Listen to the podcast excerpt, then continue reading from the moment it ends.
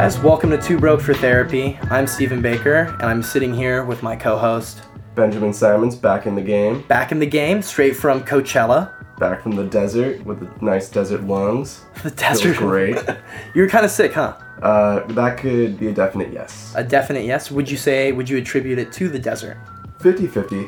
50 50? Being on the desert and just all the shenanigans, running around outside all day long, and you know, just being at Coachella with that many people doing Yeah. the Coachella thing, Touching bodies, dancing, dancing.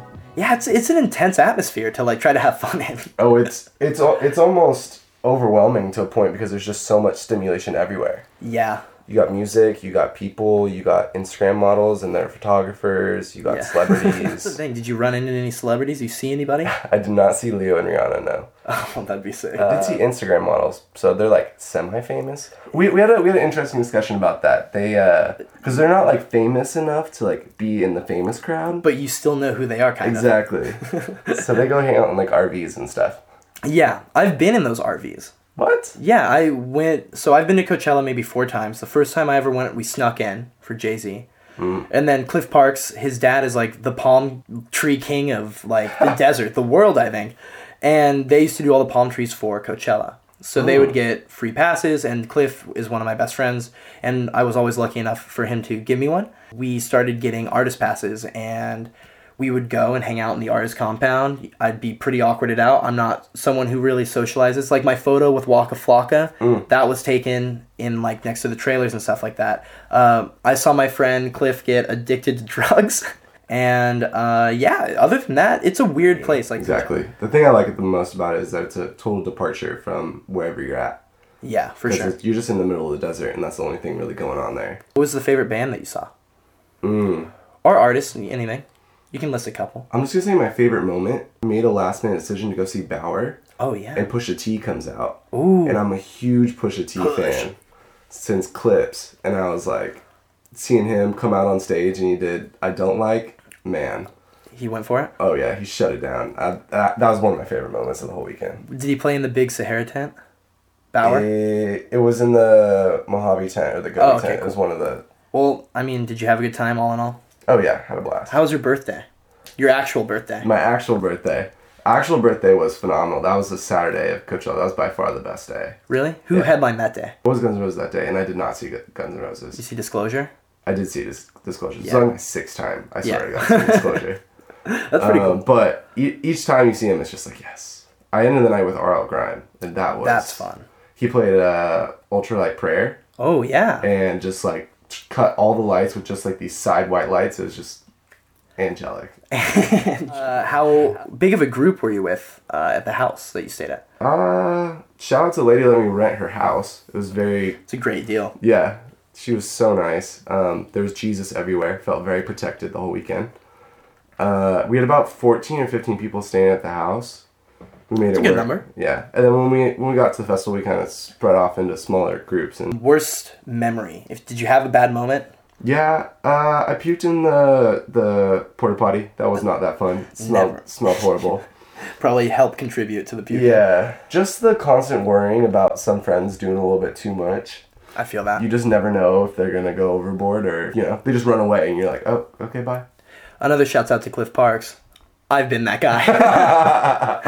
I've had flowers in my hair. I've, I was changed. Uh, definitely. Coachella's great. I'm glad you're back though. Thank you. And I'm sorry that you're sick, but you'll get better. You're a healthy kid. Exactly. And yeah, other than that, thank you guys so much for tuning in. Sorry about that little tangent. I didn't even get an intro to the show. But you're listening to Two Broke for Therapy. This is a podcast about us putting our phone down for an hour and a half every week and sitting with one another and talking about our problems and answering your guys' questions and trying to hopefully give you advice. Ben and I sit down and host. Uh, usually Sam is here to be our producer. Tonight he is not here. He's working on his own stuff, so go for you. We will have a mix from him at the end of the show, so make sure you stick around for that. But thank you guys for giving us positive feedback on that. I know a lot of you really do like Sam's mixes, and thank you for going back to episodes and just listening to the last 10 minutes again. And we have a lot of uh, cool stuff coming up with Xander Wave. Uh, every month, we're going to post all of the mixes combined and put that out as just a single episode on the podcast list so you don't even have to listen to a whole episode. You can just go straight into 40 minutes of his mixes. And we'll be hosting that ex- exclusively from him and maybe have some commentary from him throughout the way as well. So that's a cool new little update, uh, which I talked to Sam about. I haven't really told you that yet. So, I'm stoked about it. yeah, and speaking of Sam or Xanderwave, he played a show. He did. He did burgers, brews, and buds out at the Soma Street Food Park, right underneath the 101. That's a it's a cool spot. Oh, awesome spot. It's really great for watching 49ers games, Warriors games. People there, and the food trucks change all the time. Yeah, they're never the same. Yeah, great food. Had some amazing udon. Are you sure that it was amazing? Yes, Okay. it was really nice. Uh, got the curry to spice up my the the sinuses. exactly. Yeah, I got a falafel. Nice. A falafel. It was pretty good. And you know, Sam and Don B spun for what, probably five hours back and forth. Mm-hmm. And it was a pretty chill time. Shouts out to everybody who came out. That was a lot of That was really nice. Leia from Mirage did a great job organizing it. for sure. So yeah, I'm really glad that you're back. Like I said, and let's kind of dive into it. Uh, we have I have an update on my goal. I don't know if you have an update on your goal. I know you're about to uh, maybe say something, so I'll just go into mine. Uh, I haven't eaten meat in three days. Whoa, No cheese, three days. nice. So I've really cut back. I haven't really been drinking beer. I haven't had a beer in a week. I have been drinking wine, so I have been drinking. But cutting back on beer, I, I feel like I have more energy. You know, I feel like motivated me to make better choices. I walked through a Trader Joe's the other day and there was so many like hands touching things and being like, no, don't do it, Steven. So a lot of those moments, but I'm glad I've lost six pounds since we made nice. these goals, which is two weeks now. And like I said, you know, it's not easy, but I was 182 pounds and now I'm 176. Very nice. Good job, sir. Thank you. So hopefully I'm gonna hit my goal of like 150, 145. I'm trying to get that like Brad Pitt Fight Club body, like where you can just like lean over and like you know wash a shirt on your abs. Not gonna happen. But I'm a pretty burly kid. I just wanna, you know, make my jeans fit a little bit easier. And any update on your goal? Update for me: uh, potentially have Xanderwave for a show in Santa Barbara. Ooh, The cost to get down there is immense. might negate the actual profit. So currently debating in my head whether or not that would be worth it, and if we can all take the trip down there. Do you think that we could, in a way, kind of sponsor the trip where we pay for gas and everyone just kind of chips in together and Quite- bl- quite takes possibly. the blow down a little bit just so we get the experience? Quite possibly. So I'll, I'm continuing. It's very very preliminary stuff. So we'll see if we can get the ball rolling on that, and if logistics pan out for where the kids at in school as well. yeah, it's definitely a big deal. Mm-hmm. Cool. And hopefully we'll have another little gig that he's gonna do uh, up here in San Francisco. Yep. The more he gets his name out there, the more people are gonna want him to come by. Yeah, we have a set date for my birthday. He'll be playing at my birthday. Oh yeah. He killed Ben's birthday, so Oh yeah. you know I'm excited to have you know everybody come together again and just dance and Mm-hmm. hopefully drink Hennessy. Oh yeah. I uh, just want to say since I wasn't able to jump on the last one, big thank you to Sam Xanderwave for playing on my birthday. Hell yeah. Um, Hell yeah. His set was my musical taste Official exemplified. tissue. Yeah. It was a lot of Drake. so much Drake, and it was so awesome. Just imagine me in a corner, a bottle of Hennessy, and Drake playing. That's that. That's basically my my Surrounded dream. by some of your favorite people. Oh yeah. Yeah. Oh, Austin Cairo, shouts out to you. I know you listen to the podcast, but thanks for coming through. That was a lot of fun. Good to see you. We'll leave it at that. Uh, Ghost Coast. Great goal update. I'm, I'm looking forward to that. I'm hearing more about that. Uh, the Santa Barbara thing could be really cool. And we're going to get to uh, my favorite new segment on some real shit. Someone that I love is calling, and let's see if we can get him on. If not, we'll cut this out real quick. Yeah. On some real shit, Kyle Impleman is calling us, and I'm trying to see if we can weasel him to say a couple of kind words to the podcast. What's up? What's up, guys? What's up, Kyle? Dude, I'm drinking wine. How are you, buddy? I'm fantastic. I'm just hanging out in the beautiful Huntington Beach, California. Oh, the hometown. Oh baby. What are you doing uh, down Yeah. down there? Just having a couple drinks, you know, hanging out with the lady. Ooh. Very nice. Uh, how's that going? We don't have to get into it, but shouts out to you for that. It's, it's fantastic. I couldn't be happier. Oh wow, Very that's good to hear. Me and Ben are both smiling. Yeah.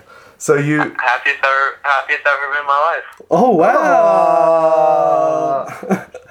I love that. Oh yeah. All right, well, dude, you came in at the perfect time. We're at a segment in our show called On Some Real Shit. On some real shit. Uh, it can be about anything.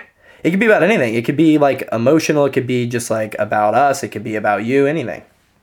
Be about On traffic. some real shit, you should never be between the ages of 20 to 25 living in Orange County or Huntington Beach because it will be fucking self-destructive to your life and you will go nowhere. That's the realest thing anyone's ever said on the show. Thank you will for that. a boy. You will depend on your parents forever. They will let you. They will give you just enough money so you can go to Hurricanes and have two drinks and not get laid. And that will be your life until you turn 28 and realize that you're going to be working at a fucking dumpster truck or you're going to be a bartender at Hurricanes. There's only two paths. oh, I work at a dumpster truck, and uh, I nighttime at Hurricanes as a bartender, and, I, and I work at Active. and I work at Active. That's usually how it, that's usually how it fucking goes. I'm gonna have to I'm gonna have to come up to SF to collab on one of these for real, for real. Oh, we would love it, dude. You have no idea. we would welcome you with open arms. Oh, yeah. We could even do two shows. We could do two shows Well, I back to can't wait back. to fucking listen to this. I, I, I gotta I still I'm still I just finished episode one. I gotta listen to episode two. Looking forward to it. Well, you guys have a good fucking night, and uh, Ben Hyman, I'll see you tomorrow. Esteban, I hope to see you very fucking soon. All right, buddy. See you, good. see you tomorrow. all right, boys. See ya. Thanks for calling in, Kyle. Peace. Peace. On some real shit, Prince died today. Mm. Just some topical stuff. You know, when it happened, everyone at my work started. Everyone at work kind of knew because people were coming up and telling them. And I told my boss, and the only thing he said to me is, "Wait, the Prince died. What's wrong with the printer?" I said, and I said, Prince, Prince, sir. Um, but Purple Rain Forever, that album got so many spins in uh, Andrew Parsons' dad and his car. So it's a bummer. One of the best performers ever. I that guy knows how to get a crowd going. So mm-hmm. shouts out to you, Prince. Game, blouses. Dang. On some real shit for me, been wondering for a while now, how do you control the demographic of a festival or a concert? There becomes a tipping point, like you're seeing with Coachella now. Of course. It's bros, it's models, and there's no real indie underground up and coming scene anymore. You know, this year was a lot of recycled, a lot of just like guaranteed hitters for people who have money, when this isn't what it was traditionally, I think, created for. So it's really, really frustrating to see, especially as an avid music lover myself. I think the two weekends thing, you know, I went to Coachella when it was only one weekend, and then I went to the Coachella the next year when it was two weekends. And you could definitely see a downgrade in quality of bands showing up because they have to go, you know, the it's a party. Don't get me mm-hmm. wrong. And that's why I think a lot of people do go there year after year after year because they're just like, fuck it. You know, Yeah. I'm famous. I'm going to go chill in the desert for two weeks and have the best time of my life with the same people Yeah. and I think as a as a I think as a culture, a lot of people go to Coachella because they think it's a party. It is kind of the bro mm. Burning Man in a way, but at the same time, there are still people that do go there and love music and do go there and love art, but it's kind of become drowned out in a way. Mm. Oh, one more. On Go some real it. shit. How do you stop people from pushing in crowds? Like when you're at a show and that person's like, I'm gonna go to the front. I'm like, no, bitch, I'm gonna smack you if you put, touch me one more time. Not really, but on some real shit, that that's really really frustrating. It's frustrating for sure, but you just got to make a wall. Oh yeah, You got to look at whoever's next to you, no matter where you're at. It could be any kind of show. Mm-hmm. You look at the person next to you and someone's trying to get past you. All you do is look at them in the eye and you both nod yes, and you just form that wall. Link arms. yep. You know, Red Rover, Red Rover, get the fuck out of the way. so this is the part of the show where we like to get into some questions. You guys mm-hmm. submitted a lot of questions this week. I might have one at the end if it uh, doesn't go too long, but for the most part, you guys really did a lot and submitted more questions than we can answer. So we want to make sure that we answer them. Mm-hmm. We have a couple of great questions, maybe four. Ben, mm-hmm. go for it. Just want to say, we this week it's just me and Steven. Oh, Uh, yeah. no, no one's coming to the couch with us, even though today the couch is my bed. so just be me and Steven picking each other's brains over these questions. Yeah, it's only us. It's a hostful episode. Hostful. It's a late night, and we just wanted to make sure that we got the episode out for you guys. So, the very first question, I'll start. Uh, we've got to make up a name because this person didn't submit a name. Lancelot. Lancelot Spammy. Lance, yeah. Lancelot Spammy asks age difference in relationships. Is an age difference of five plus years a deal breaker for a relationship? I'd like to start by saying I recently dated a girl that I was four years older than. I don't really think that five years is a big gap depending on how old you are. I think in college that can be a big gap, especially if they're in high school and you're like a senior. Mm-hmm. Or you're not in college anymore and you find a girl that is a freshman in college, that can be a little bit weird. But I think in your 20s, once you start getting out there and stuff like that, I don't think it's that strange to date somebody as long as they're on the maturity level that you look for. I totally agree. I think once you leave high school, uh, the age barrier kind of Disappears. disintegrates a little bit. Or I would even argue as soon as you hit 20, Yeah. because there are still those times when the person is under 21. Um, shout out to my girlfriend because we had to do that for quite a while. yeah. But you know, you find alternative activities and it all works out. Yeah. I, I, I really think though that age really shouldn't matter. I've always been a person who's had older relationships. Uh, I've always been the young one in the relationships until my current relationship. As long as you guys are both on the same wavelength and Maturity thinking- level. maturity level, and hold somewhat of the same values, there really shouldn't be that much of a problem with five years. Yeah, I don't think five years is that big of a deal if you guys see eye to eye on life. You know, the girl mm-hmm. I dated was 19, so not even 20. And the 21 thing can be kind of weird from a social aspect. That's not really important. It's more how you guys communicate and also get along. Mm-hmm. So, depending on your situation, which I don't really know for sure, I don't think it's that big of a deal breaker as long as you care about that person. Mm-hmm. It's also a little bit easier out here in San Francisco, or if you go over to Europe or something like that. Exactly. Yeah, I hope that helped you, uh, Lancelot Spammy, uh, to answer your question. But we both kind of say if she's a good girl and you do care about her, I don't think there's anything wrong with it. Just for entertainment's sake, flip it. Okay. What if it's the girl's five years older than the guy? Ooh. I think, you know, same kind of deal. She thinks that there's something about him where she sees that he's mature. Maybe she is just someone who likes younger dudes, but at the same time, I don't think there's anything wrong with it. Lancelot Spammy, you're good in our book. Go, go for it. Go for it, buddy. Our lady. Yeah.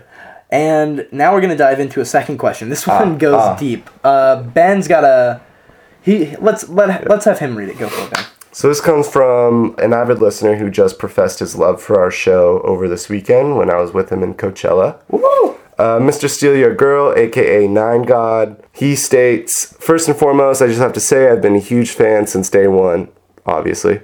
been listening to you guys since your first episode all the way back when. Aw, So it's a go. thank you, Nine God. Second of all, obviously, San Francisco is pretty much the mecca for young entrepreneurs and millionaires. I hope you guys are all in your business grind and doing the well nevertheless. I'm sure no millionaire, at least not yet.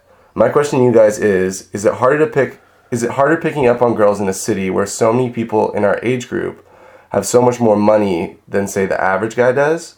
I'm in my early 20s and doing pretty well for myself as far as finances go, but I couldn't compare to someone who's the same age and making a shit ton more money than me. So basically, what he's asking is, how do you get to go on a date or confidence to talk to somebody when there's so many people around that could possibly be making more money than you? Mm-hmm. And you know, I think that it doesn't really matter about how much money you make. I think it just matters how much passion you have for something that you care about. Mhm. I agree. I, I really think that if, if you're putting this in the context of San Francisco in specific, sadly I don't have that much experience, but just what I've been able to observe from the outside is with just the huge influence of tech here, it kind of negates what money would do previously. Like you're not showing up in a fancy car, you're you're scrolling through your different apps and doing a whole screening process first before that even comes about. Yeah. And when the two people actually do meet up, I mean, if you take the initiative and do a low budget date and that's a you know you kill it, then what's to say that some guy who has a lot more money is just a lot less creative than you? So you there's definitely upswings and downswings. I completely agree. I think any guy that chooses to take someone out, or even a girl that chooses to take somebody out and go full blown extravagant and stuff like that on a first date is kind of extreme.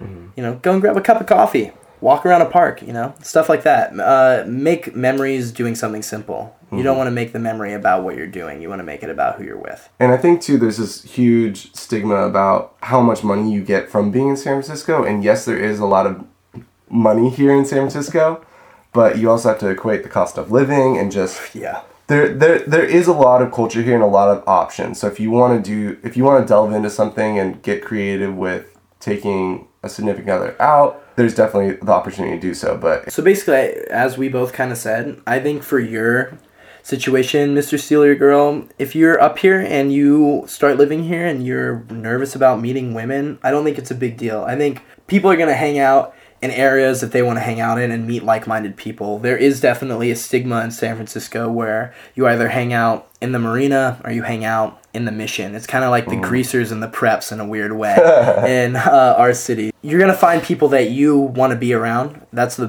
best part of San Francisco is there's a niche for everybody, and in that you're gonna find somebody that you most likely care about and someone that's like-minded. you can honestly use tech up here in San Francisco to outsmart the guy who has more money than you, 100%. or the girl, but whatever the case.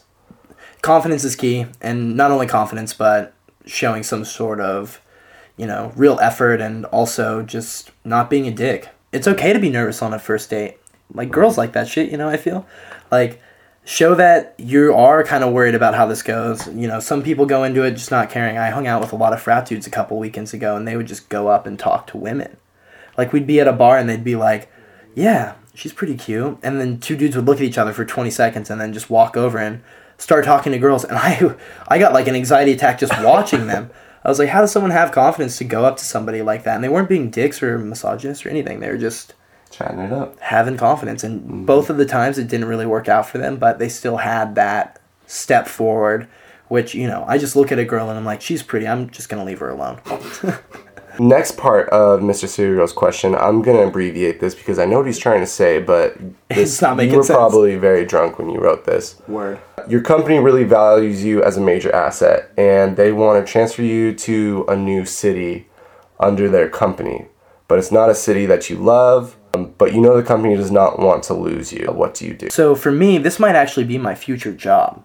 My job kind of entails me running the coffee program at my company. We're only one store right now, but we're going to expand soon into a bigger company, and I'm going to be traveling as new stores open up to help train people at first and also teach people coffee. And it's going to go city to city to city. And this is kind of the reason why I didn't want to pursue stand up comedy, is because if you do make it, it's a lot of traveling. It's like being an airline pilot and having a family, it can be weirdly hard. For me, I think it's going to be a cool job and I'll definitely learn about myself and I'm interested in traveling. So, no matter what, I feel like if you do have to be transferred to a city for a big promotion, I don't think it's a big deal. I think you can find the beauty in almost any place you move.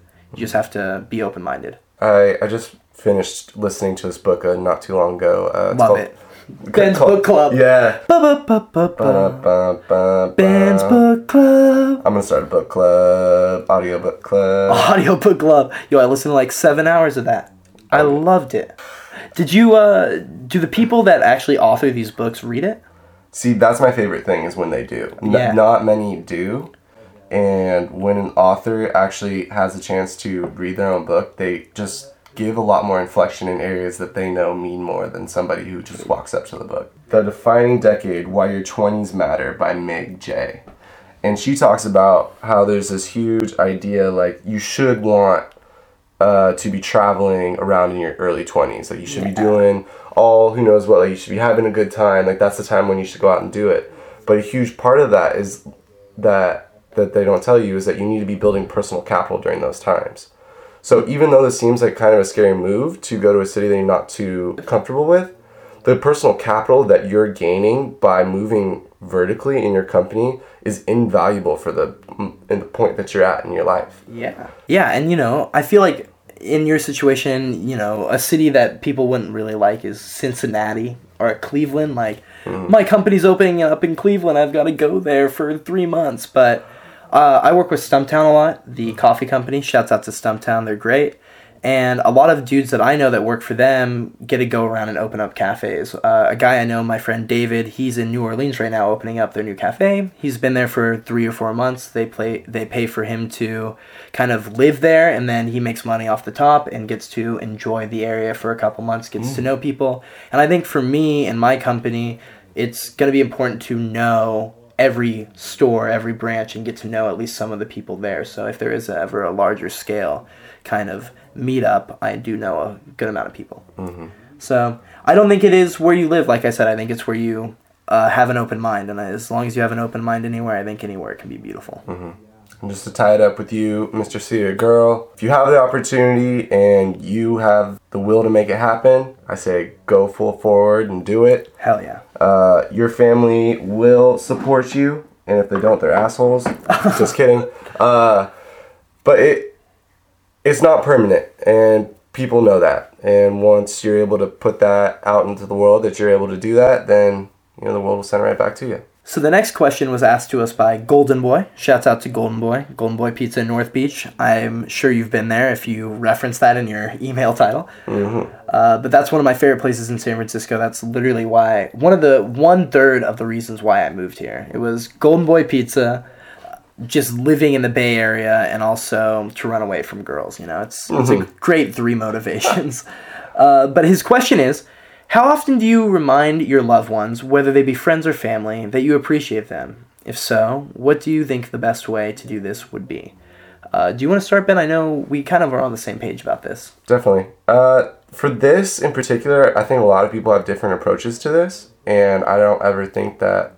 I do think that no friend group or family group is ever the same. Yeah. So it's going to be different for everybody. I remember when I first met Madison, my girlfriend, she had like a group chat with all of her friends from home, and they were always in contact, and they were always chatting up with each other, and I was so jealous. I never had that with any of my friends from Huntington.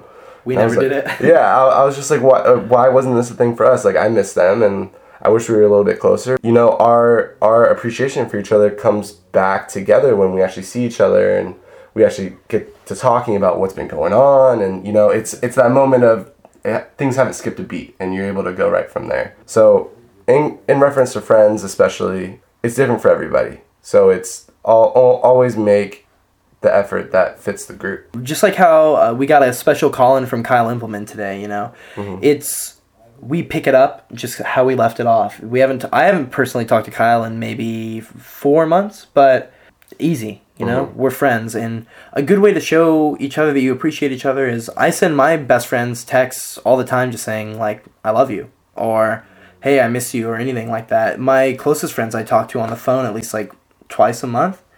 And most of my friends don't live up here and the friends that do live up here you know i hang up every phone call with and i love you or i'll see you soon or anything like that. I think it's important to show people that you care. I think it's a, the best possible way to build bonds is not dapping and heading out. It's more like you know kind of expressing yourself it's being open and also I think also too there's there's no shame in just being overly loving to your friends. Like just give them a big hug. Like that's that's fine. People have too much of an ego to be like, oh, they're gonna think that I think this. It's like no, just hug yeah, just hug them. Like man, there's plenty of times that I kiss my friends. You know, it's just like whatever. Like Big deal. it's it is what it is, and it's it, and it's fun. And it's all fun and games, and it's it's the best way to just like feel connected with the people. So Yeah, I mean, I hadn't seen you in what, like seven days, four, six days, or anything like that, like six. And as soon as we saw each other, we just hugged each other, and we're just like, "I love you."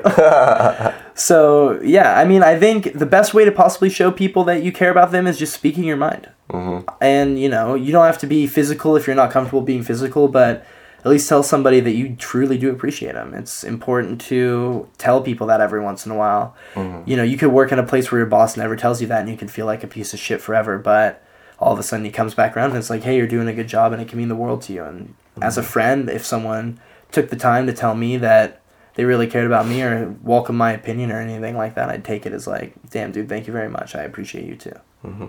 and then shift gears to the family side. Call your moms more. Call her. just just a simple phone call even if it's a minute long conversation will light up anybody in your family's world. Hell yeah. i if your family's up to speed on text my family is a few generations behind like they are super old. I love them to death so texting doesn't really get the point across always. Just give them a call even if you say nothing. Just them hearing your voice is like huge so i think that's the best way to show your family that, that, that you love them. Just give them a call I completely agree. My mom actually discovered Facebook today. She commented on my Facebook being like, I think your and Ben's podcast is super great for your generation. Me and your dad are so proud. And she commented on a photo, like not, e- not even just like posted on my wall just you know super blasted me but you know i love you mom and i love you dad and i love my whole family and you know i probably don't talk to them as much but i know that talking on the phone means the world to them you know? I know calling my dad it was his birthday last week and just getting a chance to talk to him about what the hell's going on with the warriors and like kobe's last game and all that stuff. Like it, it means the world to him and i need to really start doing that often you know? Maybe I'll make that a part of my goal is to reach out to the people that fucking gave me life. yep, right. Uh, when, when when I first started off answering this question, I was really like hung up on like, man, I didn't have certain aspects, and I just want to like come back to that and just say like, you should be your own instigator. Like, if you want a closer connection with your family or friends, you just be the person because at the end of the day, no one's gonna be like, yo, man, you're hitting me up too much. Like, you're showing me too much love.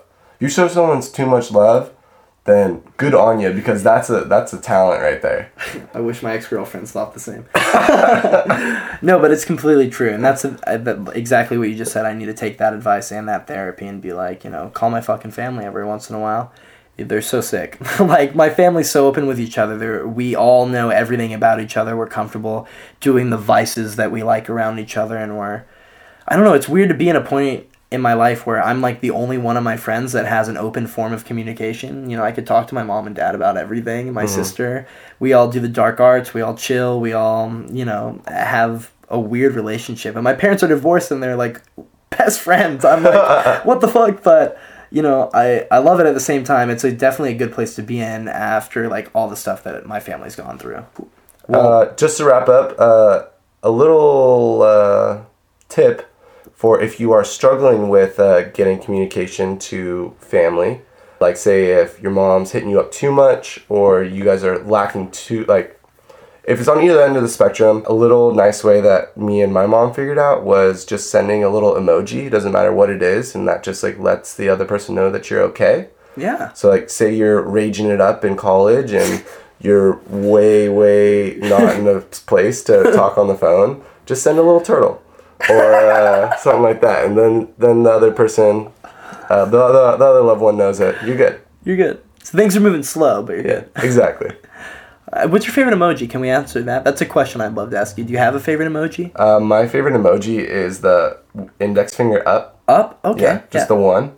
Do you have a skin tone that you? Oh yeah, I I do the full black. Full black. Yeah. All right, one hundred percent. You got it. You got to go. tan. Full tan. Yeah for me, I don't have the updated emoji app, so I get a lot of weird box question marks, and I'm always like, I don't know what you just referenced, but sick.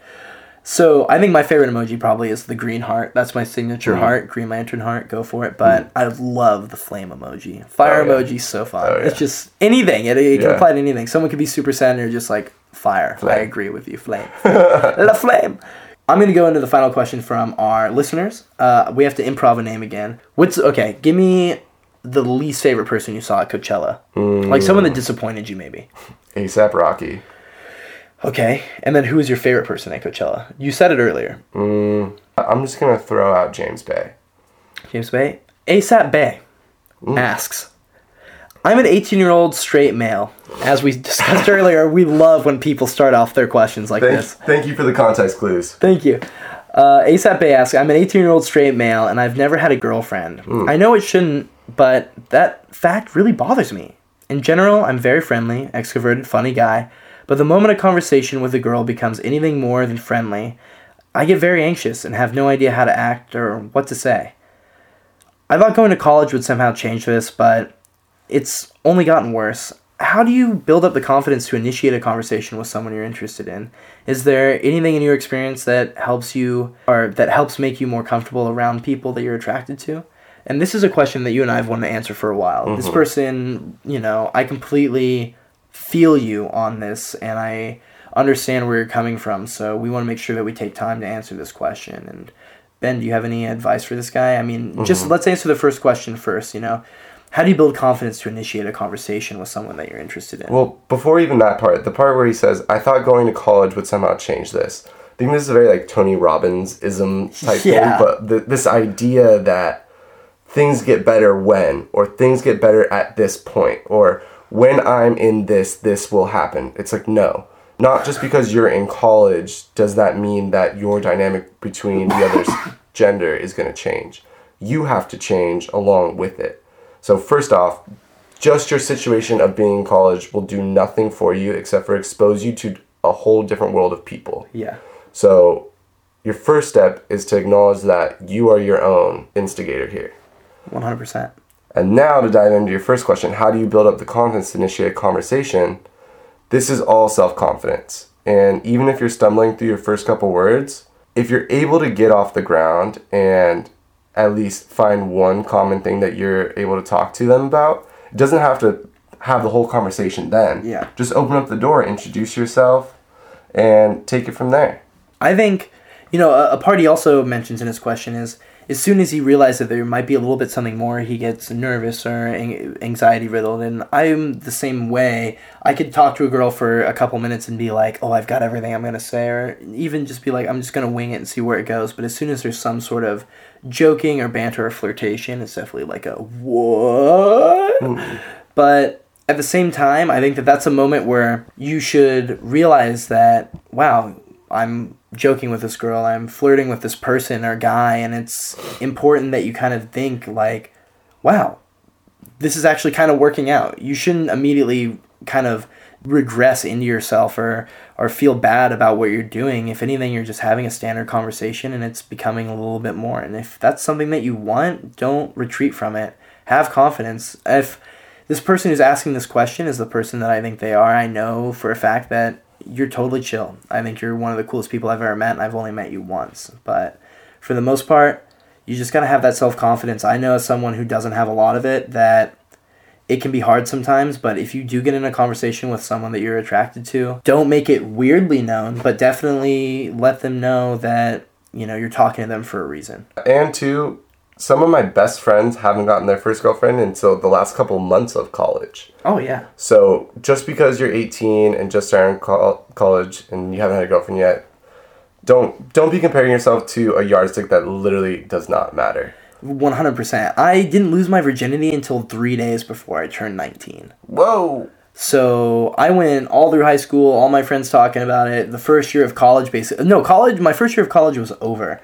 And I lost my virginity. So it doesn't, it's not a race, buddy. It's literally waiting till you find someone that you actually want to share that memory with. So to tackle the other end of it, your question, is there anything in your experience that helps you become more comfortable around people that you're attracted to? Yes. And that is become that is coming equipped with things to already talk about. Uh, even if you do lose some of them, it's like it's like preparing for for like a sporting event. You don't you don't go to the game without going to practice first. True. So if you at least have some things in your arsenal that you are already confident talking about or know something about that can at least get you off your own path of nervousness or you know something you can just ramble on about that's at least having sounds coming out of your mouth Yeah.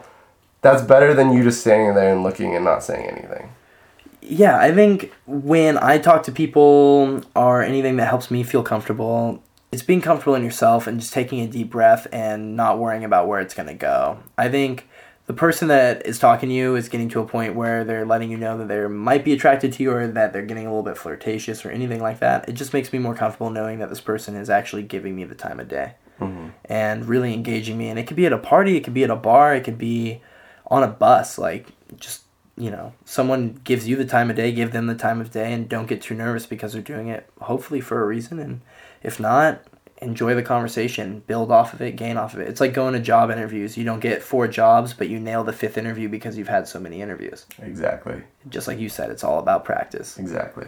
And two, I I personally think that guys are a little bit more thick-headed when it comes to flirtation. So Yeah. if you're a guy and you're actually realizing that someone's flirting with you, that's a huge You're like intelligent. exactly. So you already have a lot more emotional intelligence than the person next to you. So if anything, just think of it as a compliment and try and channel it to a more positive place for you that you're actually able to realize this.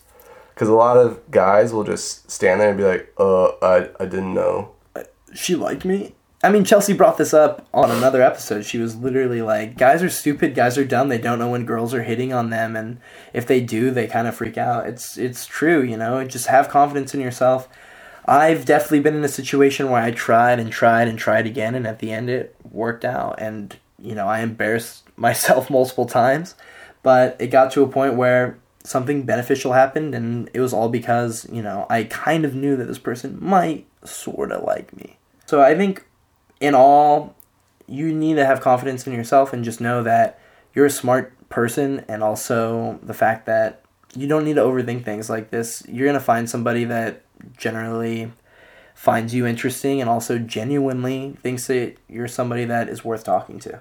Definitely. And two, another thing you can think about is at the end of the day, too, you're not losing anything in this battle. It's not like the the the other person's gonna walk away and be like, "Oh my god, he was trying to hit on me." Yeah. It it's or it's not like you're gonna like be negative one girlfriend. So might as well just go out swinging. That's exactly like bringing it back to the whole beginning of this when I talked about frat dudes. Completely like those dudes just go up and swing, and if they swing one, two, three times and they're out, then they're out, and the girl's not gonna get upset. Hey, why do girls go out? Maybe to meet men, maybe to hang out and just enjoy themselves, but maybe that's what the guys are doing too, and maybe, you know, you stumble upon somebody that you do care about, and it's natural, and you know, if you talk to 50 women and all of a sudden one of them says yes to liking you, then you're kind of like, chill. I did it. Exactly. Chill. So this is the part of the show where the listeners had their questions answered, and now I get to kind of unload something, and so does Ben. And my question to you, Ben, that's kind of been on my mind, and you know, listeners, you could feel free to let me know how you feel about this as well. I went to the park the other day with a buddy of mine, and we met up with a mutual friend, and she brought a girl around that I've never met before.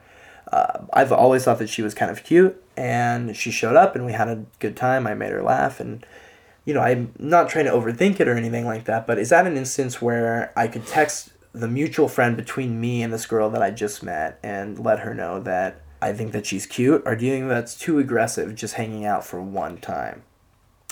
I do not think that is too aggressive from hanging out for one time. I think that's actually that's what Tinder wants to be, Okay. but it that's like the most foolproof method because if that friend's really your friend, they're gonna give you the straight up opinion from there, and then you you already know whether to proceed or not proceed. Interesting. So I think that if you hung out with the girl and she thought that you were funny and you thought it was reciprocated and you hit up the friend, the friend's like, yeah, definitely text her, then you're already in. And there's there's already so much that's insinuated from there. If the friend's just like, uh, yeah, but she had, yeah. then- I know what that means. exactly. So so you already know where that's going. I, I think it's just like a screening layer that it no harm no foul. One hundred percent. I, I, you know, for me, it's more making it known. Like we're gonna watch Game of Thrones at their house this Sunday, so I think I might wait till after that because then you know we don't have to go back for another episode of Game of Thrones if we don't want to.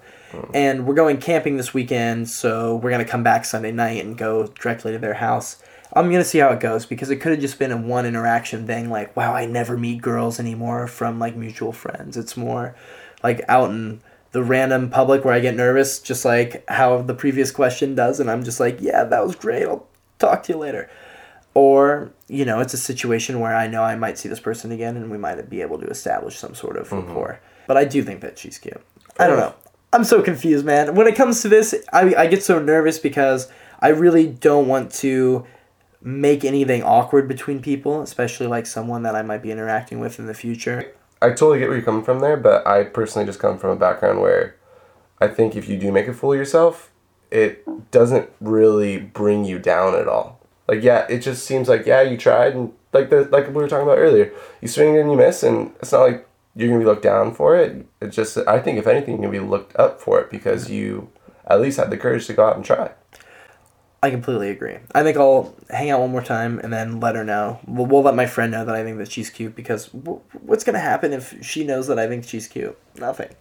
So I agree uh, completely with what you said. I, it's just about confidence, you know. Exactly. It's it's not like I'm even confessing to that person that I think they're cute. It's more just letting their friend know so maybe they could hook it up Mm-hmm. per se. And I and I hope too that listeners when they tune in for this that if anything that they can walk away with is just like even if it's the smallest amount, just like a little bit more confidence in going through their everyday life. Yeah, I completely agree. That's something I definitely need to live by too. It's kind of confidence building just knowing that, you know, I can make somebody laugh again in a weird way because I haven't really done that to someone on like a non kind of friend level, I guess you could say. I was about to say, Steve, you make me laugh every day. I know. Thank you. I appreciate that. I try. uh, yeah. So, thank you for helping me on that. And if you guys have any advice for me, feel free to let me know. And I have been talking to girls recently, which has been nice. Uh, shouts out to the pot queen. You know who you are, but it's it's cool to I don't know interact with people again and also kind of get my flow back. It's definitely helping me out a lot. So shouts out to everybody that's giving me your time of day. So, something that I've been thinking about lately, and this is a little bit of a departure from uh, the relationship Let's do it. I love it. world. Um, and it's been kind of inspired by a few of my friends being involved in social activism and stuff like that. Interesting. Uh, so, my question is Does awareness really bring about results? Or does action imply the only way to attain actual results? And the reason why I say this is, for instance, Prince today Yeah. right? Um, everywhere you see is R.I.P. Prince. Prince was amazing. Prince did this. Prince did that. You see the awareness portion of it, right? Of course. But how many people are actually committing action to whatever Prince's foundation is or something like that? Going to his house. Yeah, and I mean, I mean, like you can apply this to like global warming, especially, and to a lot of like big social issues at the time. Right now, is it's so easy to click share and like and comment, but does that actually do anything Besides, give you like a weird opiate high. exactly? I mean, yeah, I compl- I see what you're talking about. It's kind of like this Bernie Sanders thing, and I don't want to talk politics, but there's a lot of people talking about it, and there's a lot of people going out and rallying for it. And you know, what a year and a half ago, nobody really knew who Bernie Sanders was, and now he's a candidate in the Democratic Party. And when it comes to global warming and you know just the world in general, I have a couple friends recently that became vegan or are trying to be vegan just to make some sort of impact on the climate. So taking action, I don't know in scale, actually does anything. Because how many people have to stop eating meat for the meat industry to stop? Like mm-hmm. everybody. And slaughter is going to happen. It's how the world turns. It's weird. So I think just knowing that ideals are out there and that people care for certain things is slightly enough to bring about at some level of awareness. And I think awareness is the greatest key for people is, you know, hey, being racist isn't sick. Like Donald Trump is not sick. Mm-hmm. It's people know what's right and what's wrong and if they don't, then maybe they're not people to be associated with. Mm-hmm. I'm actually going to go against the opposite, and I think that there's just this huge vacuum of what awareness is trying to do for action, and I don't think that where we're at, either technologically or socially, that that gap's been filled yet. Hmm. So I think there has to be a point where accessibility of awareness and information is there now, but actually how we turn that into tangible results will actually do anything because even even when you do like not to really talk politics but even when you do see the rise of people like donald trump Yeah. you do see people come out of the woodwork that still identify with him even though there is awareness around his campaign that these things are not The sickest. yeah exactly that's what that's what uh, a bunch of dayquil has been m- proven me to start thinking about i really hope to find out more about that as i go throughout my life And you fly home tomorrow to go to Passover. yep How how's that going to be? What what airline you flying? I know this is a super in California question, but uh, probably united United? Probably you haven't bought the ticket yet. i have it oh, okay. I So you're have- gonna probably fly United. You going to LAX? uh, long beach Oh, Long Beach is the way to go. the best way to go it's like going into the 1960s. You Yeah. get off the plane, you're like, I'm here. Snapchat Exactly. the shit out of it. I love it. yeah Yeah. Yeah. Well, you know, I hope you have a great time over there. I mean, Thank you, sir. Spend spend the whole weekend down in Huntington Beach, see see the fam, and just spend some time eating some good food. what's your favorite three things in Huntington Beach? And this is a super local thing, like rapid fire. You don't even have to think about them. Favorite three things: Fiesta Grill, Seventeenth Street, and I have this one spot that's like this like little cliff part of The Cliffs, yeah. oh, and Bunny Hill. Bunny Hill. Hell yeah, that's a legendary spot. There's four. Right back at you. Three three or four favorite things. Fiesta Grill. I mean, I love those. both of our number ones. Uh, Fiesta Grill, Beach Walk. To be honest, dude, I love 17th Street. I can go up and down that whole street and find something that I love. Yeah. You know, I grew up on 16th Street, so Yeah. so I hope you have a good time at Passover. Thank you, sir. I hope you get to see some people that you care about, And you know, Kyle, thanks for calling in again, and Mhm. I hope you get to hang out with Ben. Hopefully, send me some Snapchats or something. Make make my weekend. Oh, I'll be kicking it with Sam and Chelsea, and maybe grabbing some dinner of our own. And you know, I'm glad that you're back. Thanks, sir. Can't wait for next back. week. I, I, you know, I hope that we have a pretty sick guest and we get to dive into some more questions. I know we've got plenty of them, Mm-hmm. and I know Sam will be back next week. And speaking of Sam, stay tuned at the end of this. After we plug it up, we have a, a new mix, just from him. new mix. Brand new mix. I think this is a segment from the 420 mix that he played at the uh, the Soma Food Truck Park for Mhm. Mirage. So, uh, shouts out to Mirage for putting that whole thing on again, and I'm excited to hear this little segment from Sam's mix. And yeah, so do you have Mhm. anything to plug off the top? Uh, only thing that I have to plug is that I feel like we forgot to tell people that we're not therapists. 100. percent Uh, I want to make sure that that's always out on the show. we have to put that just for the bylaws. Exactly. Uh, Chag Sameach to all my uh, Jewish brethren out in the world. Have a good Passover. Love it. I just want to get better. Uh, I feel like my brain is operating at probably 35% right now. So if I said some stupid things during this interview, I apologize. That's the combination of Advil, Dayquil, Nyquil and some like nasal spray stuff so I don't sound absolutely horrible. and a bunch of pasta. A- and a bunch of pasta. Carbon up. Carbo Carbon- loading, baby. Load it. Load it. Uh, so next week I'll, I'll come with a lot more interesting questions and find out some interesting stuff to spew at you guys. Yeah, listen to another audiobook.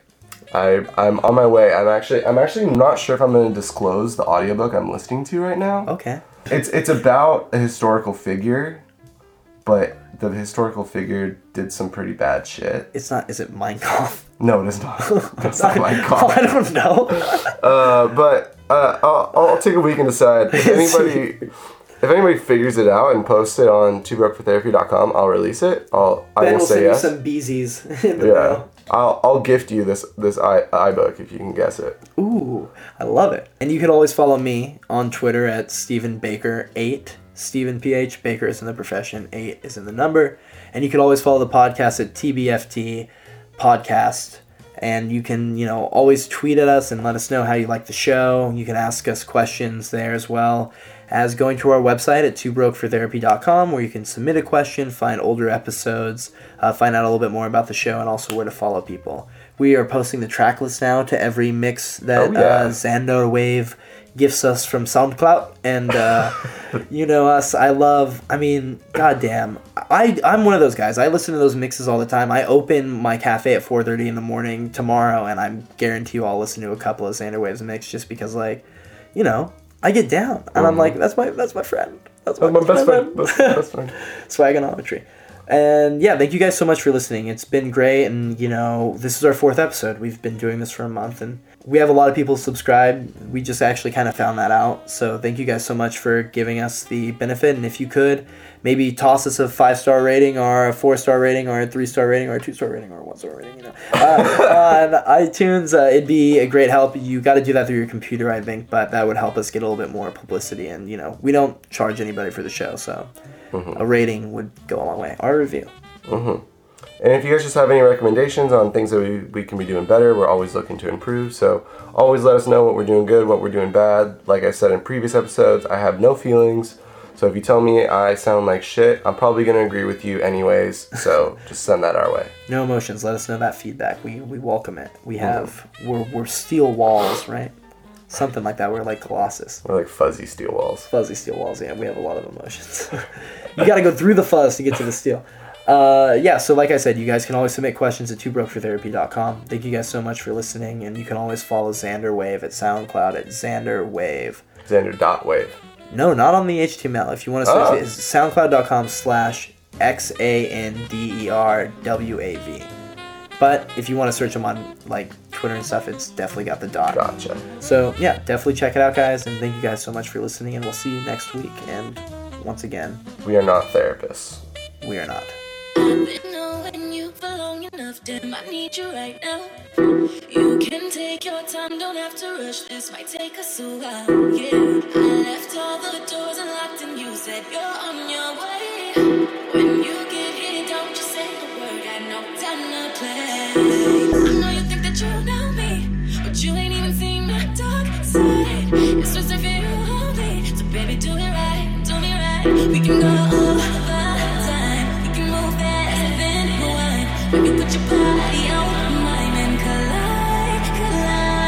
could be one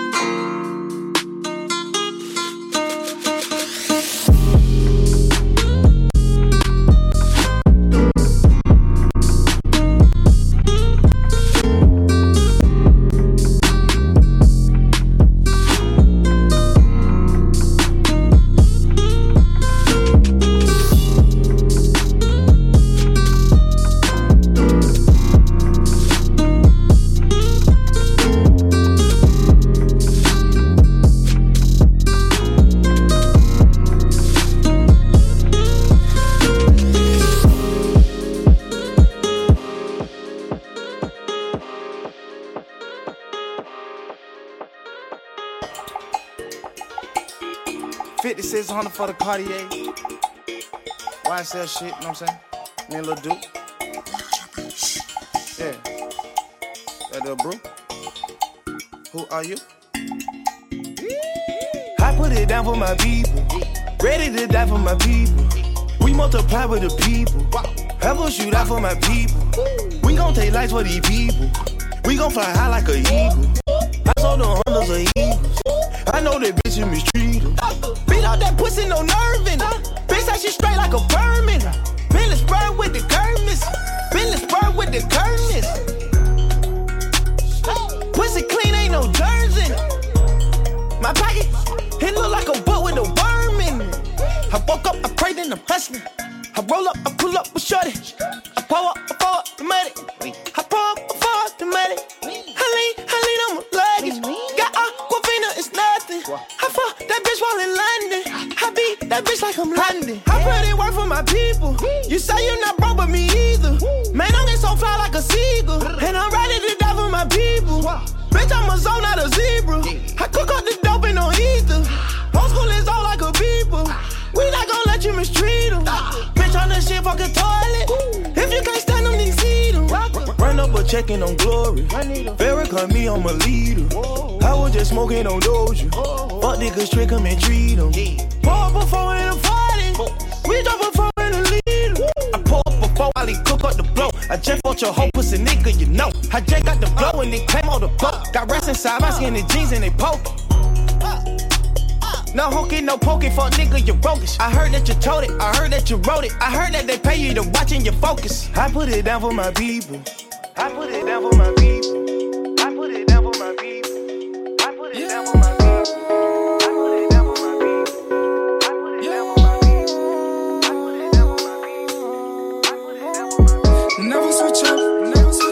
Switch, up on my game, no. Never switch up, never switch up with the fame, no. Never switch up, never switch up, never switch up, never switch up, never switch up, never switch up, never switch up, no. Never switch up, never switch up, switching lanes, whoa. Never switch up, won't let it get to my brain, no. Never switch up, never switch up, never switch up, never switch up, never switch up, never switch up, no. I stayed the same, I stayed the same when I got to the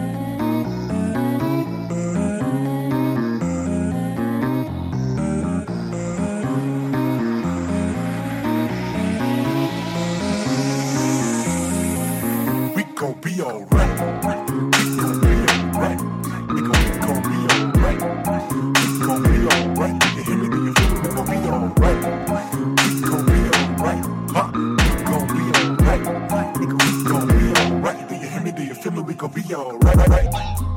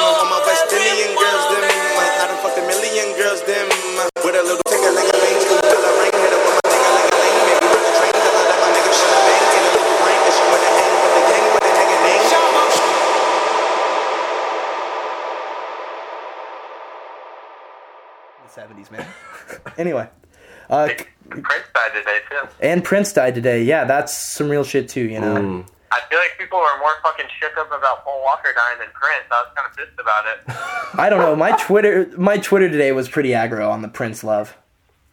I'm glad someone fucking cared. Purple rain, man. Purple rain forever, dude. Yeah, man. My dearly beloved.